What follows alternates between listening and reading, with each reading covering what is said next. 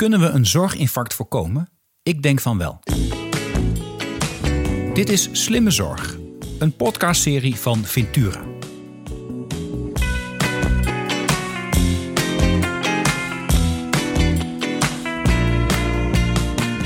Mijn naam is Arno Rutte. In deze podcast spreek ik bestuurders, specialisten en patiënten over de uitdagingen in de zorg. In ons vergrijzende land is het behouden van goede zorg voor iedereen een grote uitdaging. De vraag naar zorg neemt toe en verandert. Het aantal mensen dat zorg kan leveren kan niet toenemen. Als we niets doen, loopt de zorg vast in een zorginfarct. En daar maak ik me druk op. In deze podcast ga ik samen met mijn gasten op zoek naar de oplossingen waarmee we het zorginfarct kunnen voorkomen. Voor de aflevering van vandaag spreek ik met Georgette Fijneman. Georgette is directievoorzitter van Zilveren Kruis. En dat is de grootste zorgverzekeraar van Nederland met maar liefst vijf miljoen klanten. Haar drive is onze goede zorg ook in de toekomst te behouden. En daarvoor moeten we volgens haar zorg wel anders en vooral slimmer gaan organiseren. En ze vindt het mooi om dat samen op te pakken met verzekerden, patiënten, zorgaanbieders, gemeenten en andere partners. Samenwerken aan oplossingen zodat meer mensen langer gezond blijven, meer mensen beter worden en meer mensen een betere kwaliteit van leven ervaren. Nou, laat ik maar gewoon met de deur in huis vallen. Wat is volgens jou slimme zorg? Slimme zorg is in mijn beeld uh, zorg die nodig is, mm-hmm. die passend is hè, bij de uh, patiënt of bij datgene wat de patiënt uh, heeft. En waarbij goed gekeken wordt naar de medische en technische mogelijkheden die er, uh, die er zijn. En wat bedoel ik daarmee? He, is eigenlijk van uh, uh, nuttig, he, het moet nodig zijn. He, dus laten we geen dingen doen die bewezen niet meer nodig zijn. He, gewoon de juiste zorg. Uh, ik vind het ook belangrijk dat het passend is. He, wat voor de ene patiënt goed is om te doen, hoeft voor de andere niet uh, te werken. Dat kan soms ter beoordeling van de arts zijn. Dat kan soms ter beoordeling van de patiënt zelf zijn, dat hij dat heel goed weet. Mm-hmm. Maar dat is wel heel mooi om samen te kijken van wat dan goed ook uh, past. En ook wel gebruik maken van de mogelijkheden die er zijn. En dan bedoel ik niet van uh, eindeloos met elkaar alle mogelijkheden langsgaan. Maar wel juist dat je ziet dat natuurlijk in de zorg heel veel innovatie niet meer uit geneeskunde komt, maar uit de techniek. Mm-hmm. Dat je ook veel meer dingen digitaal kunt, uh, kunt doen. En het is heel zonde als daar geen gebruik van gemaakt uh, wordt. Zeker als het passend is uh, bij wat de patiënt uh, wil of nodig heeft. Ja. En laat het eens aflopen. Het eerste vraagstuk van wat is nou die passende zorg? Ja. Waarbij een arts daar wat van kan vinden. Ja. Die heeft ervoor geleerd. Ja. Waarbij je ook eigenlijk wel belangrijk vindt dat een patiënt daar wat vindt. Want die kent zichzelf veel ja. beter. Hoe kun je nu als, als zorgverzekeraar daar een, een rol in hebben? Want je zit niet in de spreekkamer. Eigenlijk zie je pas wat er is gebeurd als, als er een declaratie binnenkomt. Ja. Van tevoren stuur je hem meestal niet mee. Hoe, nee. hoe kun je dat dan toch zorgen dat dat, dat het gebeurt voor jullie klanten? Nou kijk, als zorgverzekeraar hebben wij drie verantwoordelijkheden. Dat is kijken naar betaalbaarheid, kijken naar toegankelijkheid en naar kwaliteit. Mm-hmm. En vaak wordt gedacht dat het alleen over die betaalbaarheid gaat, maar het is juist altijd in die driehoek die voor ons van belang is. Waarbij wij nooit, en ook echt nooit, op de stoel van de dokter zullen gaan zitten. Want dat is gewoon niet onze, onze rol. Ondanks dat wij heel veel medisch geschoolde mensen ook wel in dienst hebben. Ja, wordt wel eens onderschat, hè? Er zit heel veel medische kennis. Precies, er is echt heel veel medische kennis. En dat moet ook wel, want waar wij dus met name de rol spelen is eigenlijk natuurlijk in de zorg. Zorginkoop. Uh, en ook eigenlijk met in de, in de evaluatie. Hè. Kijk, als je bijvoorbeeld kijkt Zilveren Kruis. Hè. Wij zijn de grootste zorgverzekeraar van Nederland. Wij hebben bijna vijf miljoen uh, klanten. Wij mm-hmm. zitten dus bij heel veel zorgaanbieders in, uh, in Nederland. En wij kunnen dus heel goed vergelijken hoe zorgaanbieders met bepaalde zorg uh, omgaan. En, en dat is dan waar wij dus ook in de zorginkoop vervolgens uh, vragen over stellen. Hè. Hoe komt het dat jij zo vaak die behandeling doet, terwijl in gemiddelde in Nederland dat veel minder vaak uh, is. Mm-hmm. En daar kan je dan vervolgens wel met elkaar afspraken over maken. Wij maken daarbij altijd gebruik van kennis die er beschikbaar is. Hè. Dus uh, bijvoorbeeld vanuit de wetenschap, hè, uh, wat wel of niet uh, nou, beoordeeld is als, uh, als juiste uh, zorg. Maar ook bijvoorbeeld uh, vanuit de patiëntenverenigingen. Hè, wat weten zij wat belangrijk is? Wat vinden zij uh, belangrijk? Ja, en die kennis proberen wij gewoon te combineren. En nou ja, dat geven we dan ook een plek aan de, aan de inkooptafel. Om daar dus met zorgaanbieders ook echt afspraken over te maken. En dat wil niet altijd zeggen dat we dan gelijk zeggen van... Uh, nou, jij mag dat niet meer doen. He, want soms kan er ook een reden voor zijn... waarom er bij een zorgaanbieder het anders gaat als bij een ander. Ja. En je hebt bijvoorbeeld hele gespecialiseerde klinieken in Nederland. Ja, dan is het logisch dat die bepaalde aandoeningen... vaak ingewikkelde aandoeningen veel vaker hebben... Ja. dan een gemiddeld uh, ziekenhuis. Ja. He, dus daar moet je altijd goed naar kijken. Je kan nooit zomaar op basis van de cijfers zeggen... van nou, dat is goed of dat is fout. He, je moet daar samen het gesprek over voeren. Maar op die manier kunnen wij daar wel uh, sturend in, uh, in zijn. Ja. En daarmee zorg je dan ook dat, dat, dat, dat, je, dat, dat, dat de kans dat klanten van Achmea... en van zo'n Zilveren Kruis... de juiste zorg krijgen, dat die toeneemt. Omdat je daar aan die inkooptafel al op stuurt. Ja, absoluut. En, en uh, door het jaar heen, hè, want de inkoop gebeurt natuurlijk aan het, uh, aan het einde van het jaar... voor het jaar wat daarop volgt. Uh, door het jaar heen kunnen wij daar ook nog een rol in spelen. Als bijvoorbeeld onze klanten ons bellen en zeggen van... nou, ik ben op zoek naar een bepaalde behandeling... Uh, via onze afdeling zorgbemiddeling. Nou, ja, dan kunnen zij dus ook daarin uh, ja, op het goede pad gestuurd uh, worden. Ja. Wat er zijn te weinig mensen eigenlijk die dat weten, hè? Hoeveel... je als verzekeraar kunt betekenen op het moment dat een klant contact met je zoekt van... hey, help mij de juiste zorg te ja. vinden. Ik heb zelf bij een zorgverzekeraar gewerkt. Dat heeft me altijd enorm um, verbaasd. Dat zodra klanten dat, die stap zetten, dat ze dan gigantisch goed geholpen worden. Ja. En dat er dan ook echt de juiste plek kan worden gevonden in kortere tijd. En, en als ze dat niet doen, dat dan vaak ja, de, de, de zorgverzekeraar wordt gezien als iemand op grote afstand... Uh, heb je een idee hoe je dat zou kunnen verbeteren? Want daar zit wel de, de, de kans om enorm veel waarde ja. te genereren. Ja, dat, dat, het kan op, op meerdere manieren waarde uh, toevoegen. Hè, want het gaat dus over van nou, waar kan je het beste terecht. Maar ook in welke vorm van zorg is mogelijk. Hè, dus inderdaad fysieke zorg versus digitale zorg. Ja. Maar ook bijvoorbeeld voor wachtlijsten. Hè, van goh, ik moet in dit ziekenhuis uh, twee maanden wachten voor ik aan de beurt ben voor mijn knieën. Waar kan ik eerder uh, terecht? Um, de klanten die er gebruik van maken, die zijn er ontzettend tevreden over. Hè. Dat, dat is echt waar, als je kijkt naar onze klanttevredenheidsscores... dat is de afdeling die daar het hoogste scoort. Ja. Uh, en dan heb ik het echt over achters, nekens en tieners. Hè. Dus dat is echt uh, ontzettend hoge waardering. Ja. Alleen wat het lastige daarvan is, is dat uh, uh, je kan daar allemaal reclame over maken... maar dat komt niet aan op het moment dat je het niet nodig hebt. En op het moment dat je het nodig hebt, ben je het alweer vergeten. Ja, dat klinkt ja. al raar, maar ja. zo werkt dat vaak. Dus wij proberen daar wel doorlopend... zowel als Zilveren Kruis, maar ook via uh, onze brancheorganisatie... Zorgverzekeraars Nederland, om daar continu aandacht aan te besteden. Maar dan nog blijft dat heel lastig om te zorgen dat mensen zich dat realiseren. Ja, er valt nog veel te winnen, denk ik, uh, uiteindelijk. Het zou ook helpen als bijvoorbeeld huisartsen zouden zeggen... als je uh, iemand verwijzen van, nou maar is de wachtlijst te lang... bel met je verzekeraar. Ja, ja. Ja, volgens mij, meestal is er wel een oplossing te vinden... Als je de systemen in kunt, als je weet waar, hoe de wachtlijsten precies zitten. Absoluut, maar absoluut. Als je heel goed weet wat voor, voor, een, voor een patiënt van belang is. Ja, ja. En voor de ene is lang reizen is, is geen optie. Nou, dan moet je dichterbij zoeken. Maar als iemand zegt, ja, als het moet reis ik wat langer... als ik maar geen wachtlijst heb, ja, dan, dan verandert er een boel natuurlijk. Ja. Ja. Nou ja, hetzelfde geldt voor, we hebben ook zorgcoaches. Hè, dus dat is die, die mensen ook helpen in hun, in hun zorgvraag. En dat gaat dan vaak in combinatie met hè, bijvoorbeeld dat mensen in het ziekenhuis hebben gelegen... en vervolgens uh, bijvoorbeeld naar een verpleeghuis uh, gaan... Hè, waar meerdere vormen van zorg bij elkaar komen. Uh, en dat mensen dan niet zo goed weten hoe ze dat dan moeten organiseren. Of dat het op afstand is. Hè. Ik woon in Rotterdam, mijn moeder ligt in het ziekenhuis in Groningen... moet straks uh, geholpen worden naar een verpleeghuis of hulp thuis... Ja. Hoe pak ik dat aan? Want ik weet in Groningen de weg bij wijze van spreken helemaal niet. En ook dat, hè, dat, dat is niet alleen bij Zilveren Kruis... dat is ook bij iedere zorgverzekeraar. Ja, kun je daarvoor gewoon bellen. En dan zitten gewoon fantastische mensen die je dan kunnen helpen... om, om de juiste weg uh, daarin te bewandelen. Nou, laten we hopen dat mensen dit horen en vaker gaan doen. Want dat is ja. zeker een vorm van slimme zorg. Ja. Helpen dat mensen ja. de weg vinden. Want zorg kan heel complex ja. zijn. Uh. Absoluut.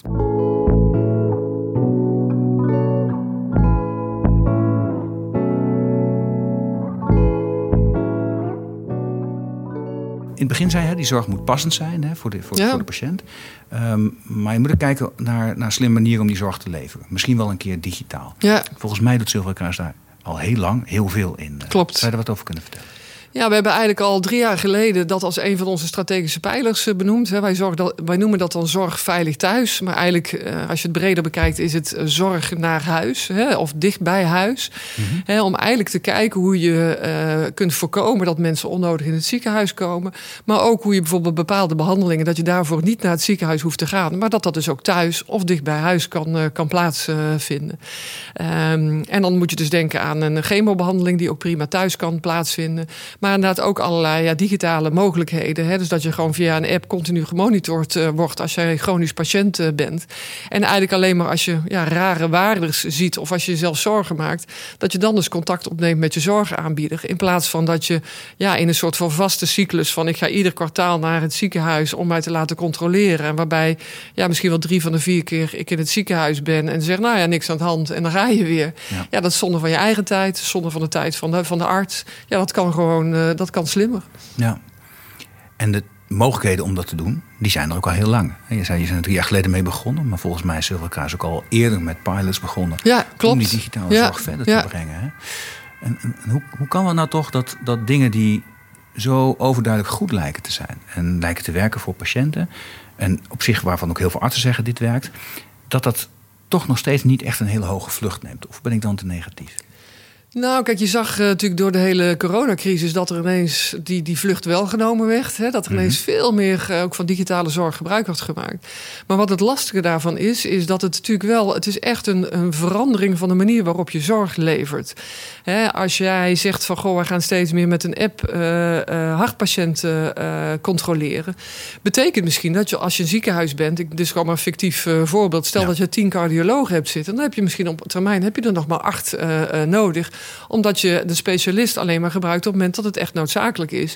En voor een deel kan die app het afvangen. En voor een deel zou je misschien ook wel met een verpleegkundige die hiervoor is opgeleid, Uh, uh, dat je daar gebruik van kan maken. Dus je gaat de zorg eigenlijk op een heel andere manier organiseren. Maar dat betekent natuurlijk ook dat een zorgaanbieder daar vervolgens ook wel actie op moet ondernemen. Ja. En wij zien dat er eigenlijk in onze ervaring van de afgelopen jaren is, is dat er eigenlijk heel veel tevredenheid is, zowel bij zorgaanbieder als bij patiënt, voor de mogelijkheden die er zijn. Uh, en doen ook graag mee met, uh, met die pilots. Maar op het moment dat je dan in het gesprek komt van, nou, maar dat betekent dus ook dat het vervanging is van de zorg die je leverde, en dat dat dus ook impact heeft op de manier waarop jij je organisatie georganiseerd hebt. Ja, dan is het natuurlijk, dan, dan wordt het wel even wat, uh, wat spannender. Ja. Uh, dat is natuurlijk ook waarom er in uh, de hoofdlijnakkoorden is afgesproken dat er transitiegelden komen. Hè, om ook zorgaanbieders de ruimte en de tijd te geven om daarin ook een verandering in hun organisatie uh, door te voeren. Maar dat, ja, dat is dat, makkelijker gezegd dan gedaan. Ja, en die hoofdlijnakkoorden is een afspraak hè, tussen verzekeraars en zorgaanbieders en de overheid. Klopt. Om in de ziekenhuizen eigenlijk te komen tot een nulgroei. Om te zorgen dat daar niet het budget steeds verder oploopt zoals in het verleden geval was. Ja. En dan moet je veranderen om dat voor elkaar te krijgen. Ja, en waarbij en gelukkig niet alleen maar het geld is afgesproken. Hè, dus die nulgroei, wat wel een belangrijk is. Hè, zodat je weet van ja, we kunnen slimme dingen verzinnen, maar het moet uit de lengte of de breedte, want er komt niet meer bij. Hm. Maar waar we dus ook wel met elkaar hele inhoudelijke afspraken hebben gemaakt, hoe we dat dan ook gaan doen. Ja. En ook daarin staat dus hè, de juiste zorg op de juiste plek is een belangrijke paraplu van het hoofdlijnakkoord. Maar ook op de juiste zorg waar we het net over uh, hadden. Ja, die is daar ook expliciet in, uh, in benoemd. Ja. En toch is dat spannend. Hè? Als ik kijk naar het hele zorgveld en ook naar die digitale zorg, het, het barst van de pilots. Ja. En regio's waar men al heel lang met bepaalde vormen van digitale zorg wer- werkt. En Zilveren Kruis heeft dat rondom hartfalen op, uh, ja. op een x-aantal plekken uh, heel intensief, helemaal ingeregeld. Zelfs laten onderzoeken, wetenschappelijk. Centraal Planbureau heeft zelfs voor mij onderzocht hè, dat het ook financieel uit kan. En ik weet dat mensen is in de Achterhoek heel lang rondom C O P D, hè, ja. uh, longziekte. Uh, um, eerst in pilotvorm en probeert het dan structureel verder te brengen. Maar het blijkt toch wel heel erg ingewikkeld te zijn dat als je zegt, het is geen projectgeld meer, maar we gaan het nu structureel anders doen, ja. om dan die verandering door te maken. Heeft het ook niet te maken dat je dan als verzekeraar in één keer toch in een wat, nou, laat ik zo zeggen, als je, als je projectgeld uitdeelt, uitdeelt, hè, zegt dan je mag een project doen, hier is geld, dat is makkelijk. Op het moment dat je gaat zeggen, maar je moet fundamenteel veranderen ja. als zorgaanbieder, ja. dan kom je misschien wel in een ongemakkelijke rol. Ja. Nou ja, niet. In ieder geval, dat hoop ik dan van niet. Kijk, wat ik zelf altijd belangrijk vind is hè, dat we dus Uh, we hebben natuurlijk altijd in het najaar, dan, dan maken we afspraken met zorgaanbieders uh, over nou, hoeveel budget er beschikbaar is voor, uh, voor het komende jaar. Mm-hmm. Maar wat daarvan van belang is, is eigenlijk dat je met elkaar dezelfde visie uh, hebt. Dat maakt onderhandelingen een heel stuk makkelijker. Ja. Hè, dus wat wij uh, als Zilveren Kruis altijd doen, is eigenlijk dat we in de eerste helft van het jaar, dan zorgen wij dat wij gewoon met zorgaanbieders strategisch om de tafel gaan. Wat is jouw stip aan de horizon? Hoe zie jij het? He, wat wil jij graag voor verandering uh, bewerkstelligen? Zodat dan vervolgens die financiële afspraken eigenlijk een vertaling zijn van die ambitie. En dat betekent dat je dus ruimte moet bieden voor, ik zal maar zeggen, het komende jaar. Maar je wel op een gegeven moment moet zeggen, maar dat betekent dat in jaar twee ik toch wel dit of dat wil zien, wat je dus gewoon ook echt hebt afgeschaald. En zeker in jaar drie. Mm-hmm. En dat is ook waarom wij dus steeds vaker meerjaren afspraken maken. He, zodat je niet van jaar tot jaar zegt van nou, ik vind het toch wel jammer dat het niet gelukt is. Maar echt vanuit die gezamenlijke visie, he, want wij als zorgverzekeraar, ja, ik zelf ook, ik zit niet graag in een rol dat ik tegen jou als ziekenhuisdirecteur bijvoorbeeld ga zeggen, jij moet en jij zult. Nee. He, weet je, dat werkt natuurlijk helemaal niet. Je moet het samen doen. Ja. En dan zie je, als je begint bij de visie, daar vind je elkaar ook vaak. Want dat is ook wel de ambitie die iedereen heeft. He, dat je dus ook met innovaties mee wil doen. Alleen het is ingewikkeld om je, om je organisatie daarop in uh, te richten. En dat is dus echt wat je in zo'n meerjarenafspraak dan ook afspreekt. He, dus uh, uh, wat is je ambitie? Maar ook hoe ga je daar dan komen? He, wat zijn de stappen? Ja, ook als een soort van projectplan eigenlijk. Van wat, uh, uh, welke stappen maak je daarin? En wat is dan ook vervolgens de financiële vertaling? Ja, ja, want we vragen ook niet niks, hè, van een ziekenhuis. Dus je hebt een, een, een, een je, je, je denkt dat je goede zorg levert, doe je waarschijnlijk ja. ook. En daar heb je een bepaalde manier van werken voor. Uh, en bij die manier van werken ga je ervan uit dat de patiënt naar je toe komt. Dat is het hele proces op ingericht. Ja. Uh, is waarschijnlijk voor de, voor, de medische, uh, voor, de, voor de medische professionals ook het makkelijkst. Als de patiënt naar je toe komt, hoef je er niet, niet zelf naartoe. Ja. En alles is daarop ja. ingericht. Uh, en dan vraag je maatschappelijk van, nou, wil je het veranderen? En wil je ook nog krimpen? Nee. En wil je eigenlijk met elkaar ja, zorgen dat je wat, wat minder, minder aanwezig wordt. Wat, ja. wat kleiner wordt als ziekenhuis. En nou ja, het gaat dus eigenlijk nog breder. Hè? Ja. Want kijk, wat jij in jouw ziekenhuis doet, dat, daarbij ben je bij spreken zelf verantwoordelijk voor. Maar als je echt gaat nadenken over digitale zorg en op welke manier je dat het beste kunt organiseren, dat betekent eigenlijk dat je dat in een netwerk moet doen. Ja. Want dat hoeft dus niet allemaal meer vanuit het ziekenhuis te komen. Als er een verpleegkundige bij jou thuis komt om jou dan even te helpen, bijvoorbeeld met zo'n chemotherapie, ja. dat kan ook iemand uit de wijk uh, zijn. Ja, dat is wel beter, is efficiënter, zou je zeggen. Ja, ja. Hè, want die is daar toch uh, in de buurt. Uh, hè, dus ja. je moet ook ineens ketenafspraken gaan maken. Uh, eigenlijk, hè, zoals jij het ook noemt, hè, de patiënt gaat niet meer naar de zorgaanbieder toe, maar de zorgaanbieders moeten zich gaan organiseren rondom ja, de, uh, wat, wat de patiënt uh, nodig uh, heeft. En dat maakt het extra complex. Ja, het is complex en het is ook spannend. Want als ik met mijn eigen verpleegkundige zorg lever, dan heb ik die zelf opgeleid en heb ik zelf afspraken mee. Maar als we thuiszorg in één keer dingen komt doen, die, die ken ik misschien wel helemaal niet zo goed. Mm. Dat is een, een hele andere organisatie. Dus dan moet je als, als ziekenhuis ook heel anders In, in de regio gaan, gaan gedragen. Ja. En als verzekeraar, en ik en ik proberen die lijntjes te leggen. Of heb je daar geen rol? Nou ja, kijk, aan ons is natuurlijk het, het, het voordeel van de verzekeraar is dat wij zitten aan tafel met het ziekenhuis, wij zitten aan tafel met de wijkverpleging, we zitten aan tafel met de huisartsen. Ja. He, dus wij kunnen proberen daarin wel uh, die, ja, de belangen bij elkaar te brengen, te kijken op welke manier je dat dan ook het beste kunt, uh, kunt organiseren. He, daarnaast, he, als je kijkt Zilveren Kruis, wij zitten nou ja, in uh, meer dan de, de, de helft van Nederland zijn wij de grootste verzekeraar. Mm-hmm. He, dus dat betekent ook, en dat zeg ik dus niet vanuit oh, we zijn de grootste verzekeraar, maar dat betekent dat je dus wel heel veel ervaring opdoet in heel veel regio's in, in Nederland, waarbij je kunt zeggen, hey, we hebben daar in Friesland iets, uh, iets gaafs uh, gedaan. Misschien kunnen we dat ook wel in Amsterdam gebruiken. Of in Amsterdam hebben we hele mooie ervaring van een project samen met de gemeente. Want die hebben we nog niet eens uh, genoemd. Hè. We doen ook heel veel samen met de gemeentes. Ja. Uh, rondom kwetsbare ouderen of rondom uh, bijvoorbeeld kinderen met overgewicht. Ja, de ervaringen die we daar al hebben opgedaan, ja, die kun je ook weer zo meenemen naar Utrecht of naar Rotterdam uh, bijvoorbeeld. Ja, maar dat het ziet de buitenwereld ook dat jullie dat doen. En vaak wordt aan verzekeraar gekeken van, nou ja, je gaat vooral over geld. En jij vertelt over dingen. We zijn, we zijn juist met allerhande projecten ja. bezig. Wij hebben een heel belangrijke rol voor onze klant om zorg ja. te verbeteren. Wordt het ook gezien? Wordt het ook erkend? Nou, ik moet zeggen dat de contacten in het zorgveld, als ik dat zo mag noemen, die zijn gewoon echt goed. Hè? Dus ja. als je kijkt hoe wij samenwerken met, met, met de ziekenhuizen, hè, met de verschillende brancheorganisaties, G G Z, de wijk. Tuurlijk heb je af en toe, ja, schuurt het. Hè? Want dat, dat kan ook niet anders op dit soort grote onderwerpen. Maar op zich zijn er gewoon de contacten goed. En uh, heb ik ook wel het idee dat we daar als verzekeraars ook wel worden waardeer, gewaardeerd om de rol die wij daarin pakken. Als je kijkt in, in Nederland, hè, als je gewoon nu de straat op zou gaan en je vraagt het aan de gemiddelde Nederlander. Mm-hmm. Ja, ik denk dat die niet uh, kan overzien wat de rol van de verzekeraars uh, is.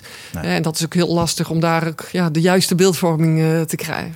Ja, ik denk als, als iets, iets, iets slaagt, dan is het de zorgaanbieder die het voor elkaar heeft gebracht. Ja. Maar als iets mislukt, in ieder geval was wel mijn ervaring als politicus, dan was het toch vaak de schuld van de zorgverzekeraars. Uh, ja, nou. Ja, aan de andere kant weet je, kan me dat ook eigenlijk niet zo heel veel schelen. In de zin van, kijk, soms vind ik het wel heel erg jammer. Want ik heb hier een organisatie waar gewoon drieduizend fantastische mensen dag in dag uit echt met passie voor de zorg hun werk doen. Hè. Uh, en dat is echt heel gaaf. Uh, uh, hoe we met elkaar proberen het goede voor onze klanten te doen en het goede voor de zorg in, uh, in Nederland.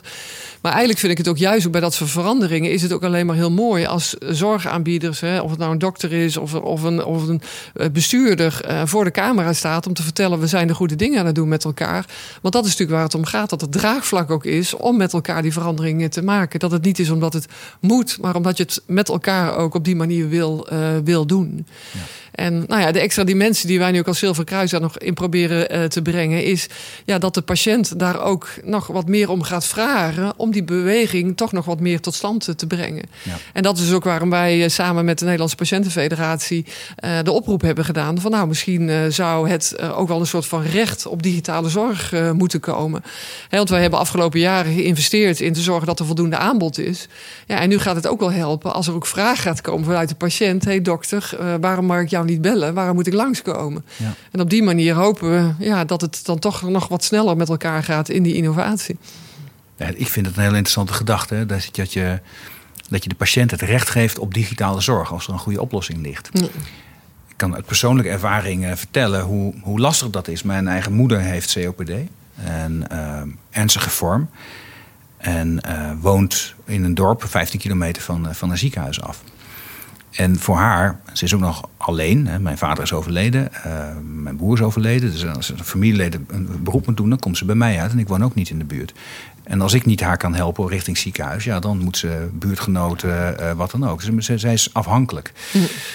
En, en komt toch op die halfjaarlijkse of drie maandelijkse uh, controle consultant steeds. Uh, Waarbij ook nog een keer zo is dat vaak inderdaad, zoals je net al zei, op dat moment van dat consult, de kans dat je een terugval hebt in zo'n chronische ziekte, ja, die is heel klein. En dat is heel grillig in dat patroon. Ja. Dus nou, de laatste keer ben ik met haar mee geweest. Ik denk, ik vraag het gewoon eens aan de longarts. Kan hier ook niet zo'n digitale oplossing? En, dat, ja. en het verhaal en het antwoord was toen, dat hebben wij hier niet. En dan valt het bij mij ook aan mijn kant even stil. Ja. Dus dan... Het zou interessant zijn als je als patiënt kunt zeggen, maar ik wil het toch. Ja, en ik weet dat het er is. Hè? Ja, precies. Nou, in dit geval, mijn moeder weet het ook. Hè. Die ja. zou dat graag willen. Zou, wat zou dan veranderen als je zo'n zorgrecht zou inregelen? Zelfde casus. Nou ja, kijk, wat dan... zou er moeten veranderen?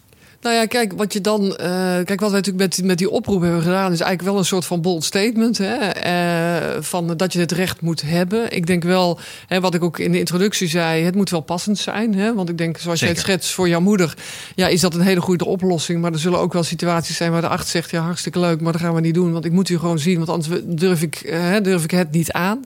Hè, dus het moet passend zijn. Maar hè, dat je dus in zo'n situatie kunt zeggen van ja, arts, dan zorg je maar dat je het krijgt. Mm-hmm. Want ik weet dat het beschikbaar beschikbaar is. Twee ziekenhuizen verderop hebben ze het gewoon.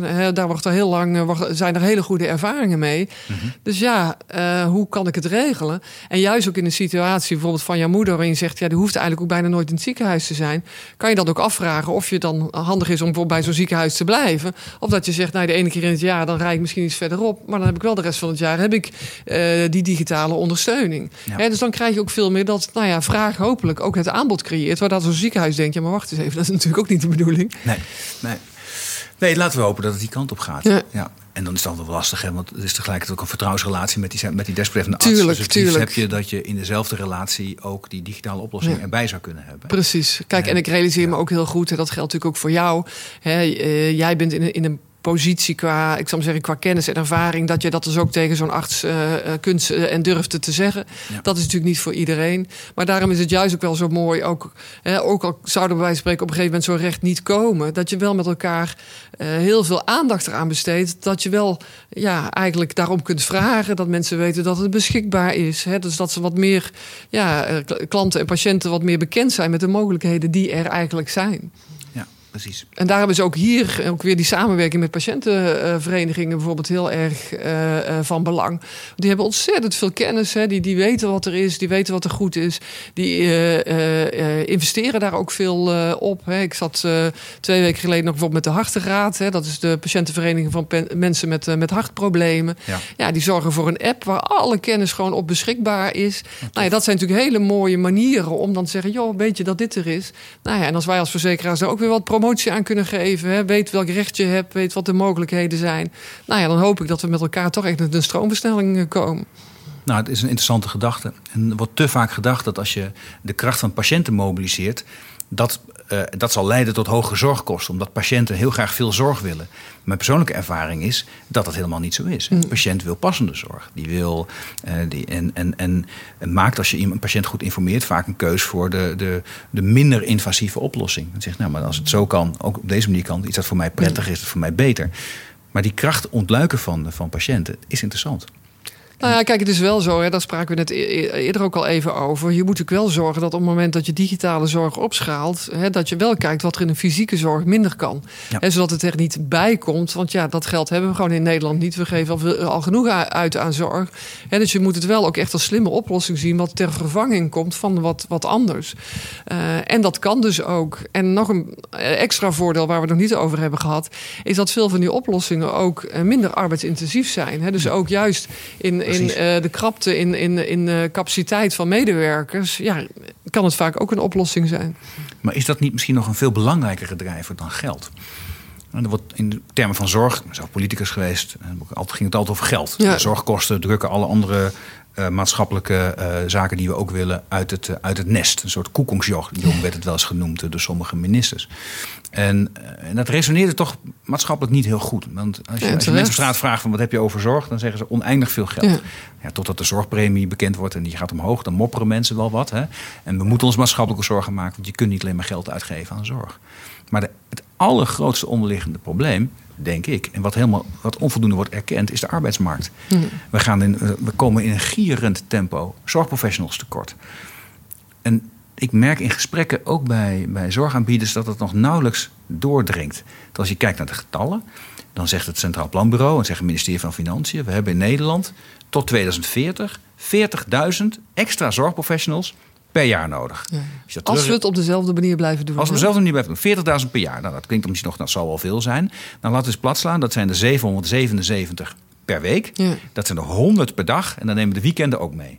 honderd extra. Dus bovenop wat er al is. Ja, ik weet niet hoe jij erover denkt. Maar die mensen zijn er helemaal niet. Nou ja, en dan pak je één factor. De tweede factor is hè, dat we worden met z'n allen ouder. Dus uh, het aantal mantelzorgers wat er per ouderen uh, uh, beschikbaar is. Ik geloof dat dat nu zestien is of zo. Maar mm-hmm. oh, in tweeduizend veertig dan is het volgens mij nog vijf of zes. Ja. Hè, dus je, je, uh, ook de, de, de belasting op mantelzorgers die zal steeds groter worden. Zeker als er dus weinig personeel is. Betekent dat je toch steeds meer zelf zult moeten doen. Ja, ja, en als je dus een steeds kleinere kring om je heen hebt van mensen die jou daarin kunnen, kunnen helpen. Nou ja, als je dat eens door gaat denken, even een negatief scenario. Hè. Je hebt nu al soms dat voor mantelzorgers de druk op de schouders heel groot is. Wat, wat weer wat zegt over de balans werk-privé. Hè. Dus dat je daar ook in, ik zal maar zeggen, met een hoog ziekteverzuim of zo te maken eh, krijgt. Ja, stel als je dat eens door gaat trekken. Maar daarom is het eigenlijk veel interessanter om de positieve benadering te pakken. Van hoe kan je nou met elkaar slim blijven, blijven doen? Ja. Want ik ben het met jou eens. Kijk, ik zie zelf ook altijd geld is een soort van kader. Hè. Dat je weet van ja, je, je, dit is wat in de portemonnee zit en meer kan je niet uitgeven.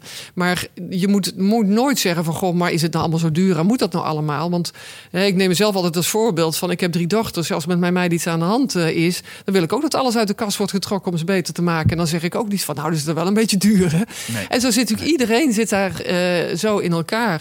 Maar het mooie is, als je bijvoorbeeld kijkt naar die digitalisering hè, en de slimme oplossingen die er zijn, maar ook de juiste zorg, als we daar met elkaar op weten door te pakken, dan wordt het werk van een zorgprofessional wordt veel interessanter, want het gaat, uh, het zal minder uh, belastend zijn. Je hebt minder zorgprofessionals nodig, maar je kunt ook de dingen doen ja, waar je ook echt van toegevoegde waarde bent. Ja. En wat ik heel erg van belang, belang vind, is dat patiënten er ook veel blijer van worden. Hè. Dus de, de, de klanttevredenheid, die is ook heel groot. Dus die combinatie. Hè, dus het is niet dat je zegt, nou, dan wordt de, het voor de zorg is het goed, maar de patiënt die, die baalt ervan. Nee, het is en-en.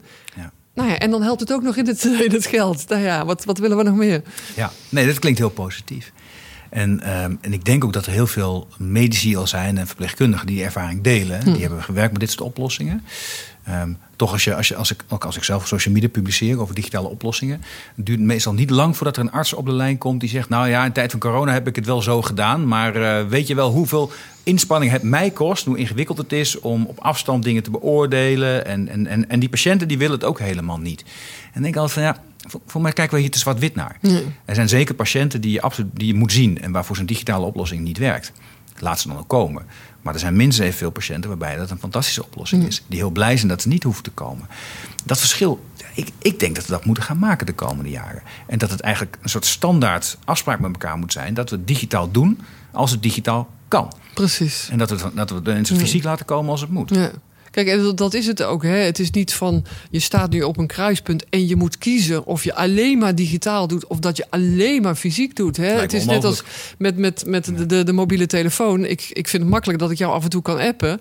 Maar ik vind het ook leuk dat ik nu gewoon tegenover jou uh, zit. Hè. Ja. Dus het is en-en, afhankelijk van de situatie. En soms kan de patiënt het bepalen. Die zegt van, ja, ik vind het zelf niet nodig. En soms kan de arts bepalen. Die zegt, ja, maar ik vind het toch echt nodig dat, uh, dat, dat je komt. En hè, er stond vorige week nog een onderzoek in onder huisartsen, hè, over de digitale toepassingen en of ze van plan zijn om dat, uh, om dat te doen. En precies wat jij zegt, hè, dan worden toch gelijk de huisartsen het woord gelaten van, ja, maar ik had wat gemist. Hè, en, uh, ja. Maar ja, weet je, dat gebeurt ook. Op het moment dat je iedereen fysiek op, uh, op uh, uh, je spreekuur krijgt, dan kan het ook gebeuren dat je denkt, oh, het is gewoon een standaard hoofdpijn. En uiteindelijk bleek het toch iets ernstigers te zijn. Ja. Hè, dus ja, is het, is het foutloos? Nee, maar het leven is niet foutloos. Hè. Nee. Nee, het interessante is, als je, als je wel een digitale oplossing kiest, dat weet ik in ieder geval van, van artsen en verpleegkundigen die met die digitale oplossingen voor chronisch zieke patiënten mm. werken, C O P D, hartfalen, dat als ze dat, als die digitale oplossing kiezen, dat ze de patiënt in hun eigen omgeving zien, in hun eigen, eigen habitat. Ja. En, en op basis daarvan vaak een veel betere inschatting kunnen maken van, hé, hey, maar gaat dit echt goed? Of gaat het eigenlijk helemaal niet goed? Ja. En dat is lastig, want die patiënt die op spreekuur komt, die is toch wel een beetje gehospitaliseerd op dat moment. Die past zich ja. aan. Ja. Nou ja, en ook wel, weet je, ik sprak vorige week een, een ziekenhuisdirecteur. En dat was echt een heel mooi voorbeeld dat hij gaf. Hij zei, ik dacht altijd dat bijna alles te digitaliseren was, behalve het slecht nieuwsgesprek. Mm-hmm. Hij zei, maar eigenlijk heb ik nu geleerd uh, dat dat ook prima kan. Wat moet je voorstellen, hè? Dus zo vertelde hij dat aan mij, van uh, je komt in het ziekenhuis bij je arts. En je arts vertelt bijvoorbeeld, uh, nou ja, helaas, wij kunnen niets meer voor u doen. Ja. Nou, dat is natuurlijk afschuwelijk, dus je hoort niks meer. Uh, uh, je bent er alleen met je vrouw, maar ja, die hoort ook niks meer. Want die is natuurlijk ook helemaal in shock. Vervolgens, nou, dan is het gesprek voorbij. Dan moet je je auto gaan halen in de parkeergarage. Oh ja, je moet ook nog het kaartje betalen. Uh, jij bent ziek, dus nou wacht jij even in de gang. Dan ga ik naar de parkeergarage die auto te halen. Ja, dat is natuurlijk vreselijk. Daar staat je hoofd helemaal niet naar. Nee. Terwijl als je dat dus gewoon thuis kunt doen. Je zit met je vrouw op de bank. Je, je zoon en je dochter zijn erbij. En op het moment dat het gesprek klaar is, kun je het gewoon met elkaar gelijk over hebben. En ja, dat, dat kan ook heel goed passend zijn. Hè? Dus ik vond het een heel mooi verhaal. En ook hiervoor geldt, dat zal niet voor iedereen zo zijn. Hè? Iemand anders zal juist zeggen van, ja, maar zoiets, dan wil ik jou kunnen zien, arts. Want ik wil zeker weten hè, dat, dat, dat ik je begrijp. Ja. Maar ja, voor een ander zal het wel uh, een goede oplossing zijn. Ja, dus het kunnen aanbieden is al, als patiënt daarom kunnen vragen. Zeg, ik wil dat graag. Ja. Dat helpt al in. Nou ja, en daar samen ook het gesprek over kunnen voeren. Van, is dat hier passend? Uh, uh, denk je dat het kan? Uh, dat, alleen al dat goede gesprek, dat is al heel belangrijk. Ja. En nog wat, wat ik echt belangrijk vind om te zeggen. Hè, ik als verzekeraar zal nooit zeggen, arts, jij moet het zo doen. Het is altijd de arts natuurlijk die gewoon daarin zijn verantwoordelijkheid houdt. Uh, om daarin de goede keuzes uh, te maken. Maar mm. ik denk wel dat we met elkaar, dat er veel meer mogelijkheden zijn dan dat we tot nu toe uh, benutten. Ja. En dat is ook bewezen door alle pilots die we gezamenlijk gedaan hebben. Hebben. Ja, want je kunt je, ik kan me wel voorstellen dat je als verzekeraar op een bepaald moment zegt tegen een arts, Uh, uh, je hoeft het voor mij niet bij alle patiënten te doen, maar je biedt het wel aan.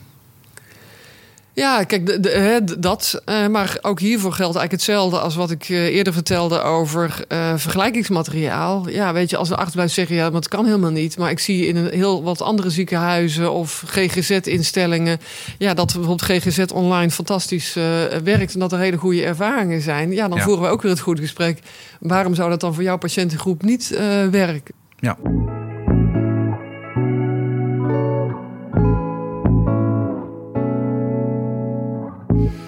Even, even, nog, even los van de digitale zorg. Ja. Want, want het gaat ook soms over vormen van verplaatste zorg. Dat noem je in het begin van dit gesprek uh, uh, patiënten, uh, oncologische patiënten die hun uh, chemokuur, chemobehandeling thuis ja. kunnen ondergaan. En dat, dat, dat is een moeilijke business case, weet ik uit de praktijk.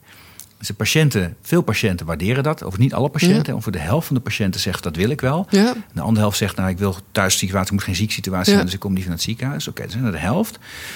Maar voor een ziekenhuis is dat toch wel complex. Want, want zeker bij zo'n, bij zo'n chemokuur lijkt het mij organi- veel makkelijker organiseerbaar om de patiënt naar het ziekenhuis te laten komen. En als je zegt, nou, ik doe dat thuis, dat is een ingewikkeld verhaal. Ja. Hoe ga je dat als verzekeraar mee om, om dat dan toch mogelijk te maken? En, en waarom kies je daar als verzekeraar voor ook om dat toch te doen? Nou, ik denk dat het, he, uh, uh, je moet altijd goed naar de totale business case kijken. Eigenlijk is dat een rotwoord als het gaat over uh, ja. daarin de goede zorg. Uh, en dan kan het ook best wel zijn, en dat is inderdaad ook, ook dat hebben we gezien in pilots, dat het soms ook gewoon duurder is om het thuis ook, uh, ook aan te bieden. Ja.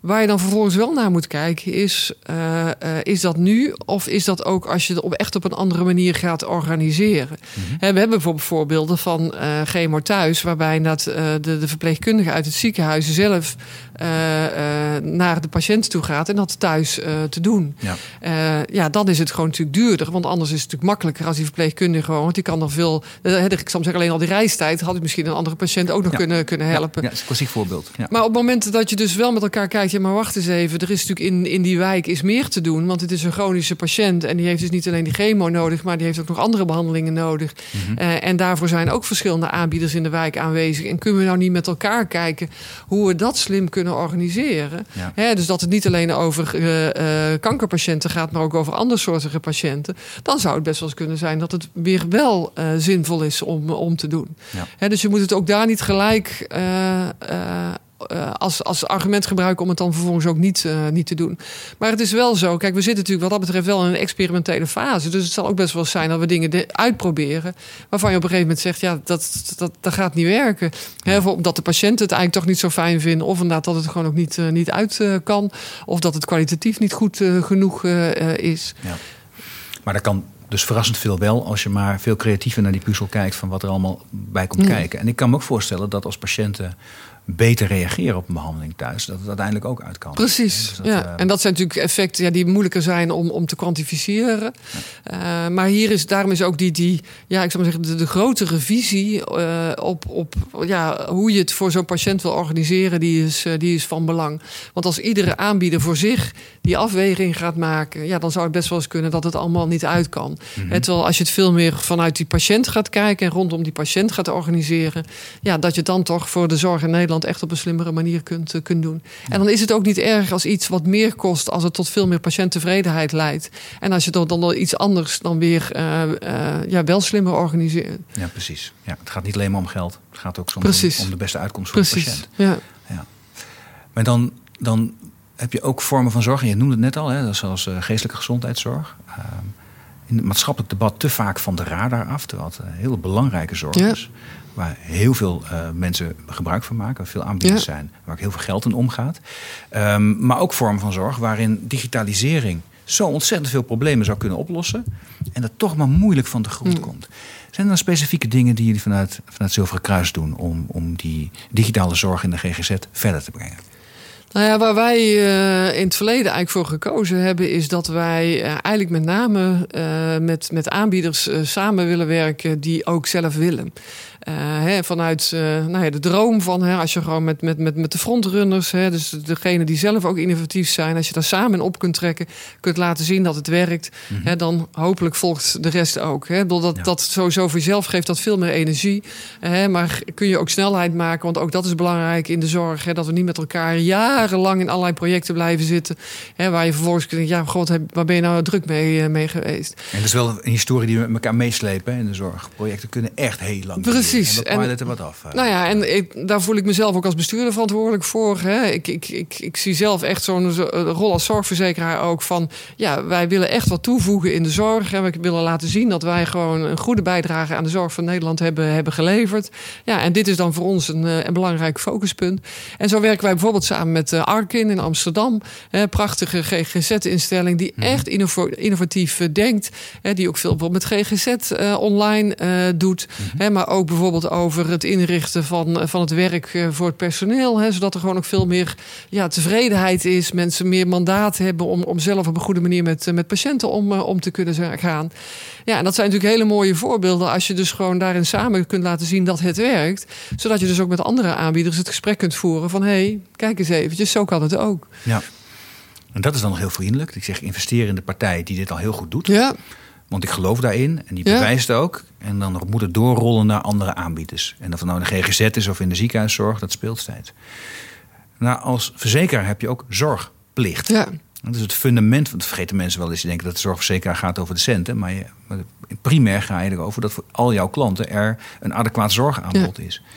En in, een, en in een land waarin er steeds grotere tekorten zijn aan zorgprofessionals.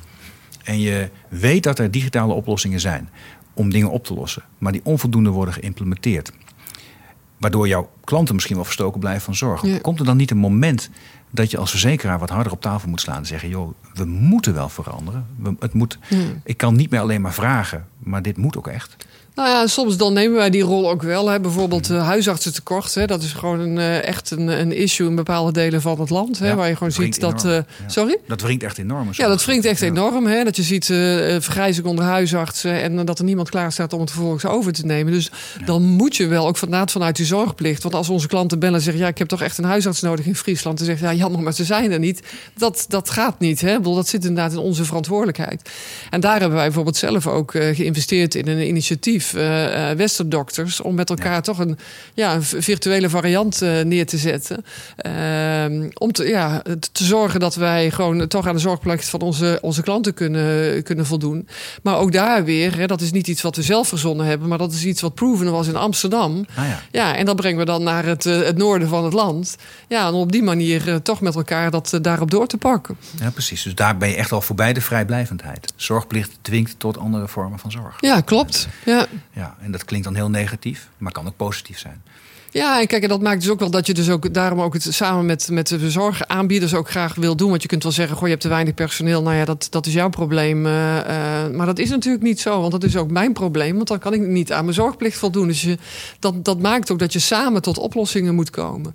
He, en daarom, he, wat ik eerder in het gesprek ook zei, daarom vind ik het zo, zo belangrijk om het met elkaar te doen. Dat ik niet ga zeggen, jij moet dit of dat. Nee. Maar dat je samen vanuit diezelfde visie probeert die zorg uh, anders te organiseren. Nou, dat, dat klinkt al uh, heel afgewogen. Ja. En mensen die afgewogen over zorg denken, die zouden zomaar eens een belletje kunnen krijgen met het verzoek van, joh, we hebben, van, van, van, van de premier. En die zegt, we hebben erover nagedacht. Uh, Georgette in dit geval. We zien in jou de nieuwe minister van Volksgezondheid in dit land. Uh, nou, je weet maar nooit wat er gebeurt. Nou, ja. Stel nu dat je, dat je je zo gevleid voelt dat je ja zegt. Wat is dan het eerste wat je zou aanpakken? Als je daar uh, op die stoel zou zitten. Nou, ik, uh, uh, ik vind dus he, dat, waar, uh, de, het recht op digitale zorg, he, dat vind ik zelf gewoon een hele belangrijk om op die manier ook een boost te geven. Dat is ook echt iets wat je op die plek zou kunnen doen. Dat is ook echt wat je op die plek uh, kunt ja. doen. Uh, ik weet ook wel, dat weet je ook, dat dat best lange trajecten zijn. He, dus dat zou zonde zijn om daar ook op, uh, op te wachten. Ja. Uh, ja, ik heb ook als wetten meegemaakt die in een, in, een, in een week waren gerealiseerd. Nou, dat is dan helemaal oh. uh, mooi. Dan moet ik eens uit gaan zoeken hoe dat dan ook precies uh, werkt. Ja, in theorie. Kijk, en, en Ik, ik, ik zou zelf wel, uh, denk ik ook, uh, wat, wat ons nu echt te doen staat in de zorg. En daar reken ik ook mezelf uh, onder in mijn huidige rol. Hè, dus niet als minister. Nee, nee, uh, even maar, de pet weer even terug. Uh, ja, gewoon, maar eventjes, uh, uh, we moeten met elkaar nu echt zorgen dat het van het papier afkomt. Hè. We hebben met elkaar veel mooie plannen gemaakt. Juiste zorg op de juiste uh, plek. Uh, hè, we hebben heel veel regiobeelden, ook als zorgverzekeraars gemaakt liggen. Mooie ambities. En om nu gewoon echt in de gezamenlijkheid met elkaar aan de slag te gaan. Om te zorgen dat we die zorg ook echt anders gaan, gaan inrichten. We hebben genoeg voorbeelden dat het kan. Maar nu nog echt die slag verder om in die integraliteit het uh, te doen. Ja. ja, ik denk dat dat heel goed, uh, goed kan. En ik denk, nou ja, een minister zal daar wat kaders voor moeten stellen. Maar vervolgens zal toch het zorgveld dat zelf uh, met elkaar uh, moeten doen. Samen met de zorgverzekeraars. Als ik jou zo hoor, blijf je liever in je huidige rol dan dat je minister wordt. Uh, ik denk dat dat beter dat, bij mij past. Ja, dat denk ik ook. Ja. Ja. Maar, dat, maar dat zorgrecht, dat moet er wel komen. Ja, dat moet er wel komen. En als je dan daarnaar kijkt, en dan kan ik al bijna vermoeden wat je zegt. Maar wat zouden mensen nou zelf kunnen doen aan slimme zorg? Is dat dan inderdaad er ook om echt zelf om gaan vragen als je in de positie bent dat je zorg nodig hebt? Nou ja, zelf om gaan vragen eh, en ook zelf nadenken wat voor jezelf goed passend eh, is. Ja, misschien is dat dan wel het belangrijkste inderdaad. Ja, ja. Van wat, wat heb ik zelf ook echt nodig? En ook twijfel durven uitspreken en gewoon het goede gesprek ook eh, te durven voeren. Ja, en als je dan niet weet en je bent klant bij Zilveren Kruis, dan kun je altijd bellen met de afdeling zorgbemiddeling. Ja, en het, uh, dus die, die helpen niet alleen maar over van, goh, ik wil dus sneller uh, bij ergens terecht. Maar die kunnen jou ook helpen. En dat kun je ook, nou ja, ook op de site vinden van iedere verzekeraar. Ook van gewoon goede tips. Wat zijn vragen die je moet stellen? Want het is vaak, ja, het is natuurlijk heel heftig als je in zorg bent. Maar helaas, bijna iedereen heeft ermee te maken. He, dus ook om je te helpen over waar moet je over nadenken? Wat zijn de vragen die je kunt stellen? He, je kunt bij een zorgverzekeraar ook echt gewoon, ja, daar, daar gewoon goede informatie op krijgen. Ook heel specifiek voor datgene waarvoor jij naar het ziekenhuis gaat. Zodat je ook goed beslagen te, te ijs komt. Dus het is slim om te bellen als je zorg nodig hebt. Dat is altijd slim, ja. Oké, okay. Georgette, dank je wel. Dank je wel. Dit was aflevering tien van Slimme Zorg. De podcast waarin nagedacht wordt over oplossingen waarmee een zorginfarct voorkomen kan worden. Een podcastserie van Vintura. Abonneer je op deze show via iTunes of Spotify en voel je vrij om een review achter te laten. Ik vind het zelf enorm leuk om te lezen wat jullie van de podcast vinden. Je mag me ook mailen op podcast apenstaartje vintura punt com. Vond je de podcast leuk? Dan heb ik een opdracht voor je. Vertel over de podcast aan een van je vrienden of collega's. Mijn naam is Arno Rutte. Dit was Slimme Zorg. Je hoort mij over twee weken weer in een nieuwe aflevering.